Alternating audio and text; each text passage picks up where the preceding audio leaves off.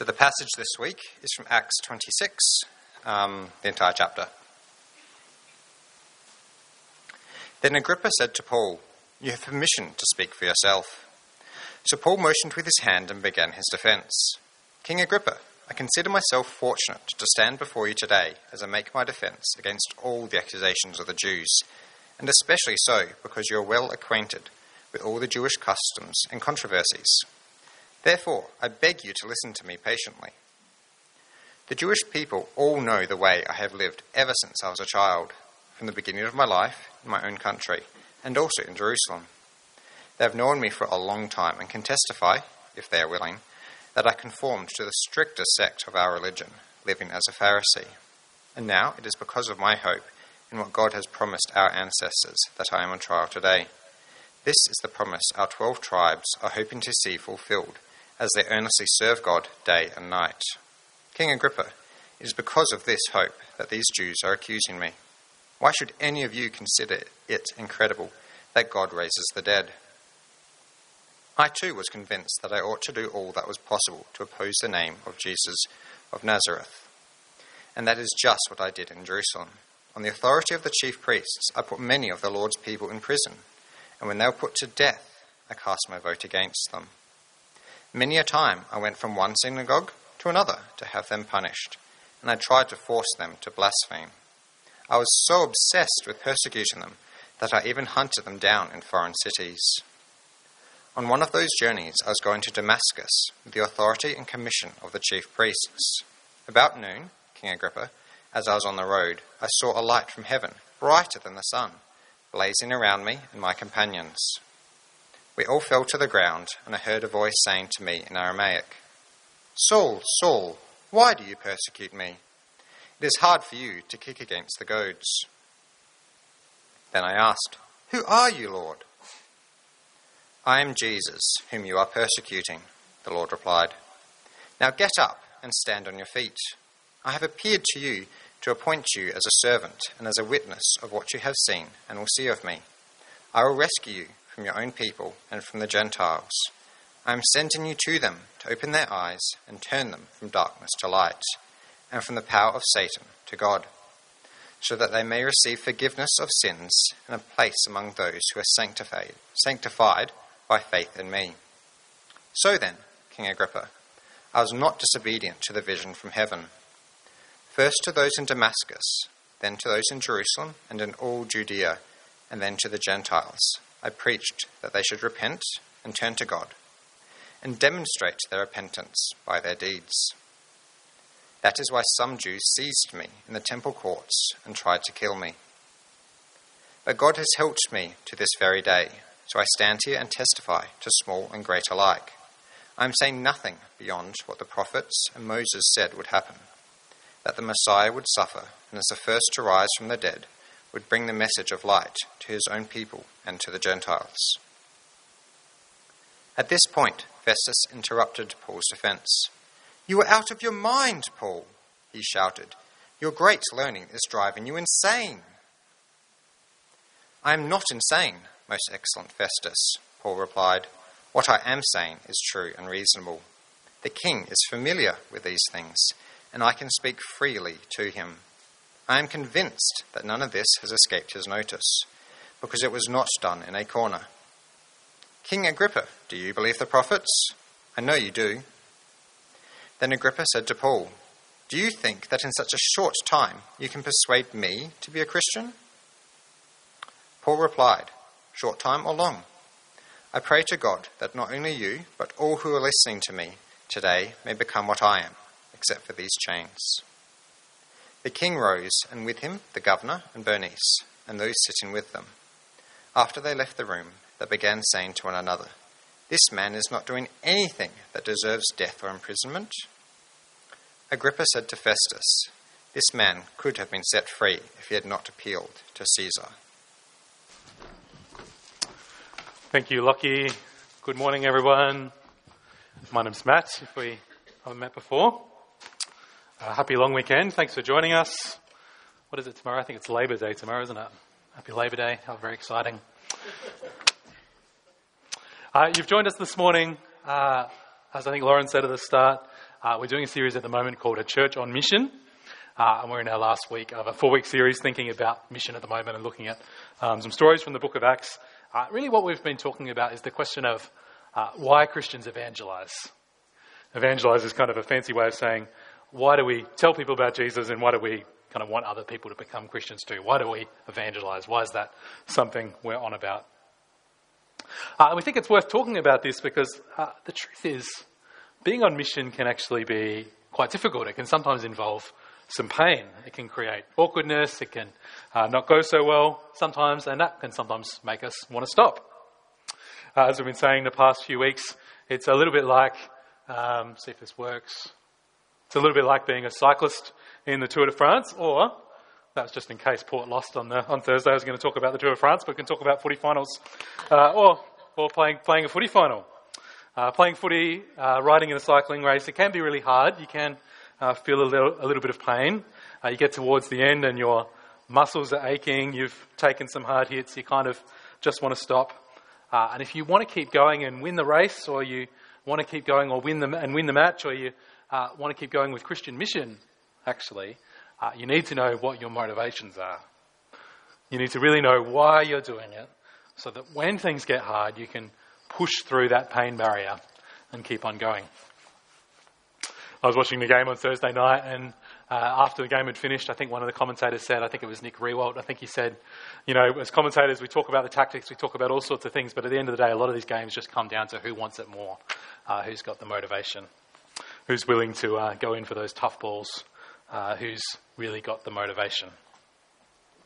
Let me show you for a second uh, what we've looked at the last few weeks as we've talked about um, what it takes to push through that pain barrier and keep going on with Christian mission. Uh, what, what, motivates us to do mission as Christians? Well, uh, for the first thing, we're convinced uh, by the truth of what we believe. That's the thing we talked about for the first week. I'll also be motivated to be on mission if we're confident that God, through His Spirit, will act. I think we'll also be motivated to be on a mission about mission if we're conscious of the spiritual realities, if we're conscious of what's at stake.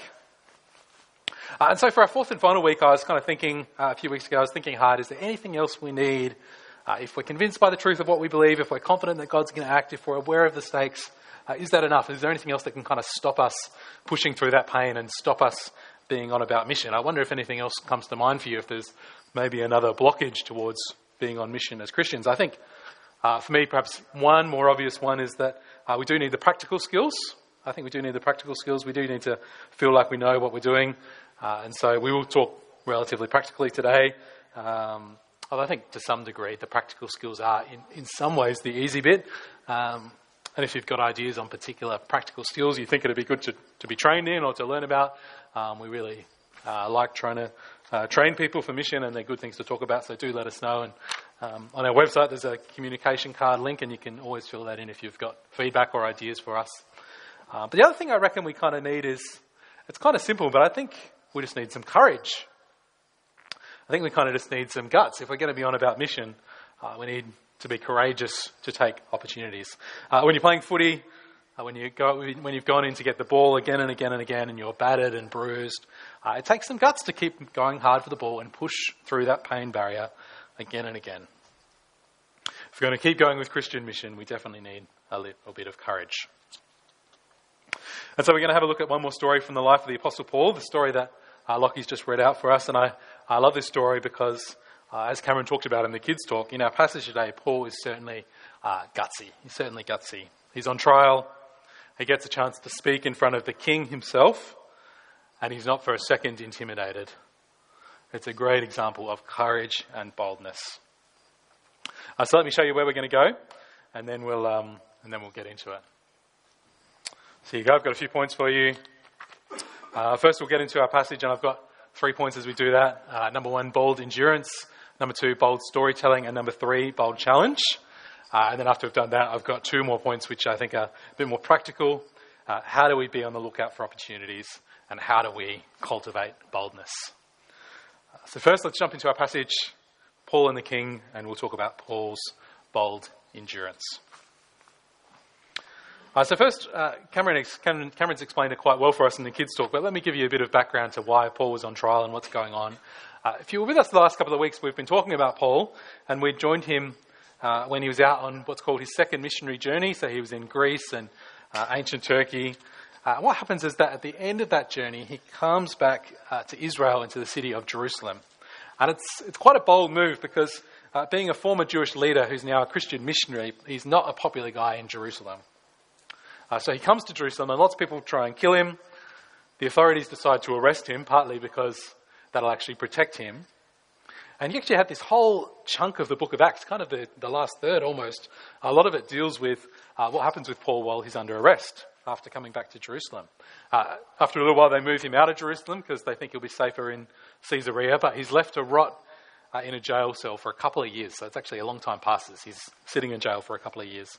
The whole thing, it's a little bit like actually the story of Jesus at Easter.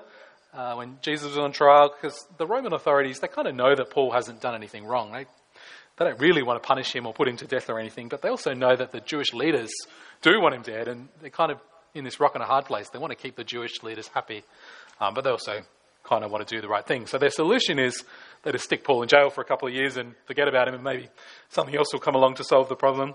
Um, here's what I want us to notice about Paul, though. First of all, just his courage in going back to Jerusalem. It's a bold move to go back to Jerusalem, even though he knows how dangerous it's going to be. And then, secondly, he's sitting in that jail cell for a couple of years. I suspect Paul probably actually could have pretty easily chosen to compromise. He, it, it's not like he would have even had to have denied Christ. There were plenty of Christians in Jerusalem, actually, uh, that no one cared about, but it's the wanting to convert others to Christianity that's actually the thing that's offensive. Paul's going around converting people all over the place to Christianity. And actually, if you think about it, it's not so different to how it is today, is it? You can be a Christian. I don't really think many people have a problem with people being Christians, but it's when you want other people to become Christian, that's uh, when you might experience a little bit more pain. I think that was true then and it's true now. If you're going to be a Christian on mission, uh, there is a good chance you will suffer, there will be some pain. But Paul, he's bold, he knows what he believes is true. He knows that the Holy Spirit's with him. He knows what's on the line with mission. Uh, so he doesn't stop. Although he does sit in a jail cell day after day for two years, he endures. You think a COVID lockdown is bad. He waits in that jail cell, waiting to see what God's going to do. Takes some guts, doesn't it? He's, he's bold. He waits for his opportunity, and finally he gets it. The king, King Agrippa, comes to visit Festus, who's the governor. Festus, the governor, decides to take the opportunity to get Paul's case heard someone else to take the blame, maybe, if things go the wrong way. And so Paul gets his chance. In comes the governor, in comes the king. You can kind of imagine the colour, the pomp, the ceremony. And after some opening remarks, Acts 26, verse 1, the king says to Paul, You have permission to speak for yourself. Paul's finally got his opportunity. Okay. And what an opportunity it is. On to our second point bold storytelling. Paul gets his chance to tell his story, and uh, boy, does he tell his story. What, what story does Paul tell? tell? Well, verse 4, he says, I, I grew up here. I, I, people know me from when I was a child. Uh, and verse 5, and I, I was a perfect a Jew, a, a Pharisee, strictly observing the Jewish laws. In verse 9, I actually used to be anti Christian. I, I, used to put Christians in prison, and when we voted on whether or not those Christians would be put to death, I voted against them. But then, verse 12, something changed. He was on the road to Damascus and he met the risen Jesus, saw Jesus with his own eyes, and it changed everything. And Paul says, So now I preach about the risen Jesus. I call people to repent, and the, the Jews don't like it, but it actually all lines up with their Old Testament. It's a pretty courageous speech, isn't it? Particularly when you remember that Paul's on trial, you kind of expect him to be a bit, you know, defensive or apologetic or you know actually try and defend himself, but he takes his opportunity to boldly tell the story of how Jesus has changed his life. Stories can be a powerful way of communicating, can't they? And of course, Paul's story is pretty dramatic. You know, killing Christians to seeing the risen Jesus uh, to sharing the gospel all over the world. It's quite a big change, but uh, we all have a story, don't we? We all have an answer to that question of why I'm a Christian if we are Christians. And we're going to have another interview after the sermon this morning and hear another uh, person's story of why they're a Christian. Uh, and a lot of our stories probably aren't that I saw the risen Jesus on a road as I was walking. Uh, but it might be I saw all the brokenness in the world and I felt like the Bible gives me an understanding of why things are the way they are and, and gives me hope that one day things will be better. That's why I'm a Christian. Or it might be I found it really hard to believe at first, but once I looked carefully through the evidence and thought about it, I slowly became convinced. That might be the story. What's, what's your story if you're a Christian?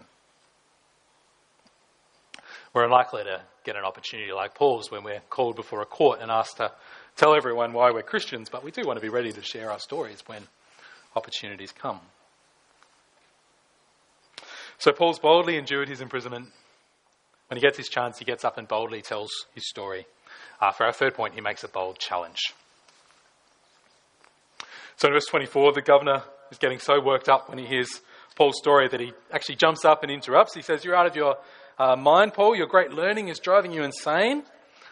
Uh, but this only makes Paul bolder. The governor's the one who's interrupted him, but he turns straight to the king himself and he says, I'm not insane. Actually, the king knows what I'm talking about. None of this has escaped his notice. Paul knows, I think, that actually the king, um, he rules in the northern part of Israel. He's, he's been around Galilee, where Jesus did most of his ministry. And if you read the Gospels, the, the stories of Jesus' life, the, uh, the biographies of Jesus' life, Jesus heals many, many people. There's a whole list of miracles that Jesus uh, performs. And Paul knows very well that King Agrippa, being a ruler of Galilee, uh, would not have escaped King Agrippa's attention. He would have heard the rumors, he would have heard the stories. A great healer, a great miracle worker, went down to Jerusalem and was killed, maybe rose from the dead. And so Paul addresses the king himself and says, King Agrippa, do you believe the prophets? Because I know that you do. I doubt the king would have been used to being addressed quite as directly as that. Certainly a bold move, isn't it? Do you think, the king says, that in such a short time, Paul, you can convince me to become a Christian? And what a response Paul gives, verse 29. Short time or long, I pray to God that not only you, but everyone listening to me today, governor, the servants, the people serving drinks over there, everyone would become what I am. I think for many of us, it's um, perhaps actually not such a big deal that people know we're Christian. It's like relatively easy. Uh, someone asks you what you did on the weekend, and you said, "Oh, I went to church, enjoyed it." I don't, I don't know if you'd agree with this, but from my experience, I reckon 99% of the time, people don't really feel too bothered by the fact that you're a Christian. Um, they're not really too put out by that idea. Um, for me, that moment often comes being a pastor uh, when people ask me what I do for a living and say, Oh, I'm a Christian pastor, work at a church. And people might be occasionally a little bit awkward when I say something like that, but generally, after a second, they say something like, Ah, oh, oh, that's really great, Matt. So glad that you can help people. So glad that you enjoy doing that. Uh, but where boldness comes in, I reckon, is when we get those opportunities to challenge people can we take our opportunity to say something a little bit like what Paul says here, uh, perhaps say something that's a little bit harder for people to sidestep? I don't know what I could say. Actually, I do what I do because Jesus rose from the dead, and if he didn't, well, I'm not actually doing something great. I'm wasting my life. And if I did, well, that has implications not just for me, but for you as well. Never used that as a one liner, but uh, maybe I should give it a go and see how it goes sometime. Paul's had his opportunity and he took it boldly, didn't he? Let's now try and kind of ground this in the year 2020, about 2,000 years later. Uh, how do we look for opportunities to share the gospel, to challenge people?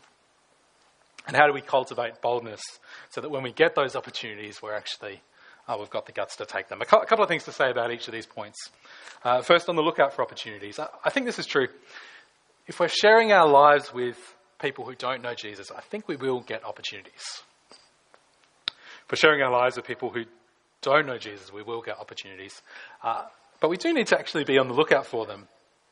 Because we're probably not going to get an opportunity like Paul's where it's really obvious, where you know, we're hauled before a king, asked to explain why, we fo- why we follow Jesus. Actually, opportunities might look totally different to that. Actually, sometimes I think we have a really narrow idea about what an opportunity might look like. But uh, let me give you some different examples of things that I think are opportunities that we might come across. How about, how about this? Um, Imagine you're in one of our growth groups, uh, and one week someone new joins the group. Uh, it turns out they don't know heaps about Jesus. Uh, they, they have some questions. It's actually it's an opportunity. I don't know what you could do. Maybe you could offer to meet separately with that person. You know, maybe one morning a week and uh, read the Bible and chat more about their questions. Or what else? Maybe you have a friend from work and you've worked together for a little while. You kind of know each other. Uh, and at after work drinks on a Friday night, they tell you something. They tell you that uh, actually they had a sister die last year and it's still been a really hard thing to deal with. It's, a, it's an opportunity. It's an invitation to take that relationship that you have to a deeper level and talk about something real, something beyond the superficial. I don't know what you could do. You could, you could have a great conversation and maybe, maybe Jesus and uh, the gospel doesn't even come up, but uh, what could that deeper relationship lead to a little way down the track? Maybe you could talk about how family is really important, but actually you find great hope in belonging to Jesus and his people. I don't know, maybe you're talking to another mum after church and you're talking about local playgroups and you both realise that you'd like to join a playgroup. Uh, it's, it's, an opportunity. You know, you, you could actually, why don't you decide to join the same one and, and join one with lots of other mums who aren't necessarily Christians and then perhaps before you go each week you could just meet up for 10 minutes to pray for the other mums and for opportunities to chat. Perhaps you're at school and school holidays are over and your friend tells you that um, they feel like the church only ever hurts people. It's an opportunity. And you know what? Maybe the right thing to do when someone says something like that is to debate them and, and try and win the debate and tell them that actually, you know, the church does a whole lot of good, even though we've certainly got uh, bad things that we've done in our past as well. But uh, maybe actually the opportunity is just an opportunity to listen.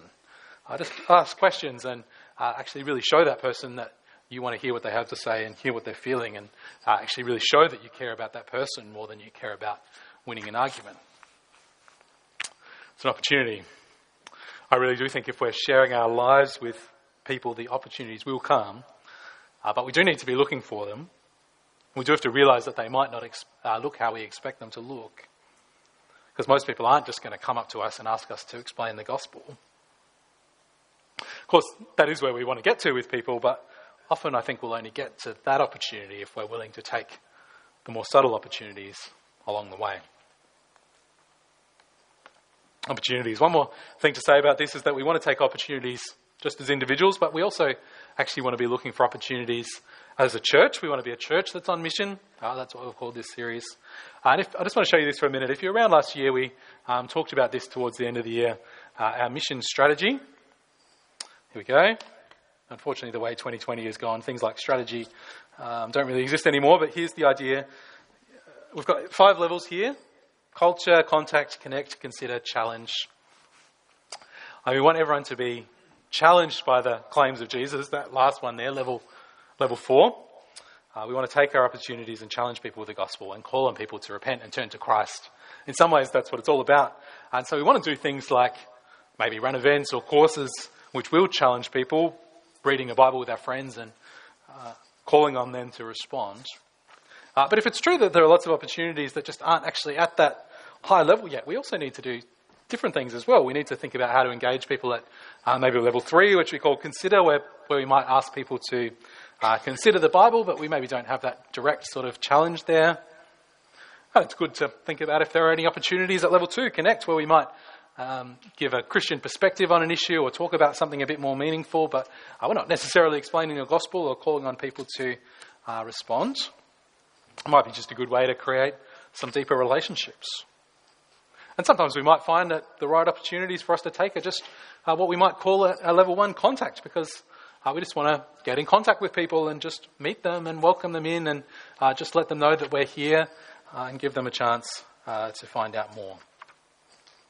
And of course, none of this will work unless we have a healthy church culture underlying all this, which is why we've put that as uh, level zero. And that's why we preach about this sort of stuff, talk about this sort of stuff. We want to have a healthy church culture underlying it all.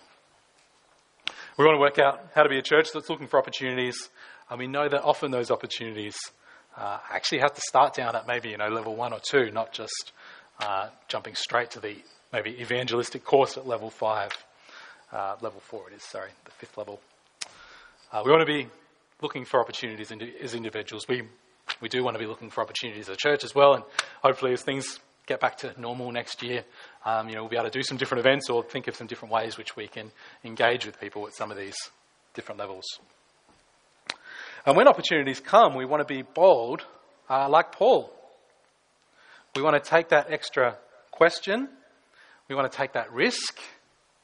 We want to have the courage to go for it when an opportunity comes up to speak to someone.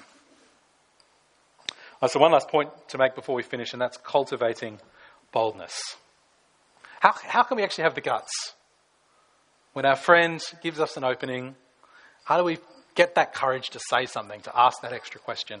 And I, I just want to ask one question from our passage, and that's where does Paul's boldness come from? Where does Paul's boldness come from?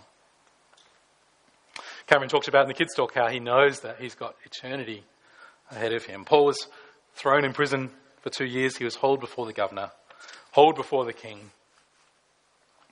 I think he probably could have found a way to get out of it. He could have compromised, he could have begged the king for help. But he's bold, isn't he? He boldly confronts even the king and tells him he wants the king to become a Christian. If he wants the king to like him, it's probably not exactly the best way to go about it, is it?